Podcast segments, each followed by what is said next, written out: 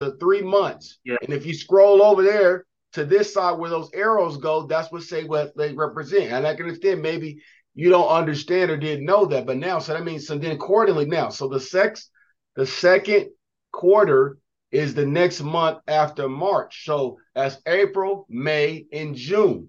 And you say, and it goes all the way to the end. So, but now, so all this now, the original from the other data, you see how I say for cash flow, uh, or there's because I sent you a, a spreadsheet that had different tabs in it. And the only difference is is like this.